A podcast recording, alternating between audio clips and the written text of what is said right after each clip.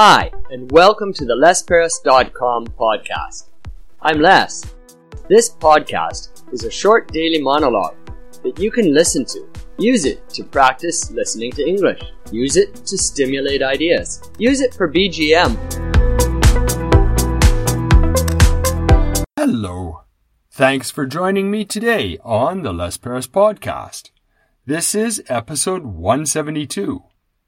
Yesterday in episode 171, you listened about slippers. And today in episode 172, you're going to listen about pineapples. Pineapples. Do you like pineapples?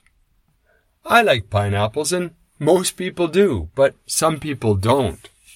Pineapples are kind of a strange fruit and they're very exotic. They first came into um, sort of popularity about 300 years ago in the West, but they were eaten quite a bit for probably more than a thousand or maybe even 2,000 years in South America because pineapples, now the way people are with plants, the modern pineapple probably is a little bit different from those pineapples they ate a thousand years ago but it's still basically the same fruit. It was very hard to grow in many places because the people who wanted to grow it lived in cold places. Now, pineapples are, well, they're common regular fruit. You can buy it in the supermarket. Where do you eat pineapples? I remember the first place I had pineapple was on a pizza. Now, some of my Friends think that that's strange, but we called it a Hawaiian pizza because when we were making those pizzas, pineapples came from Hawaii for us.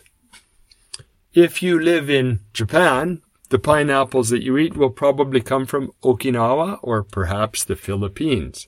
So calling that pizza Hawaiian pizza is a bit strange.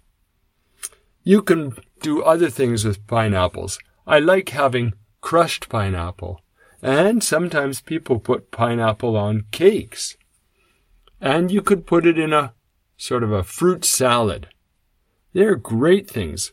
One of the cool things about pineapples is they have an enzyme in them, bromelase or bromelain. And that enzyme breaks down protein.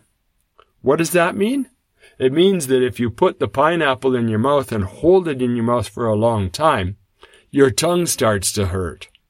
If you eat too much pineapple, your tongue starts to hurt because your tongue is actually breaking apart under that bromelain enzyme. So be careful and don't eat too much.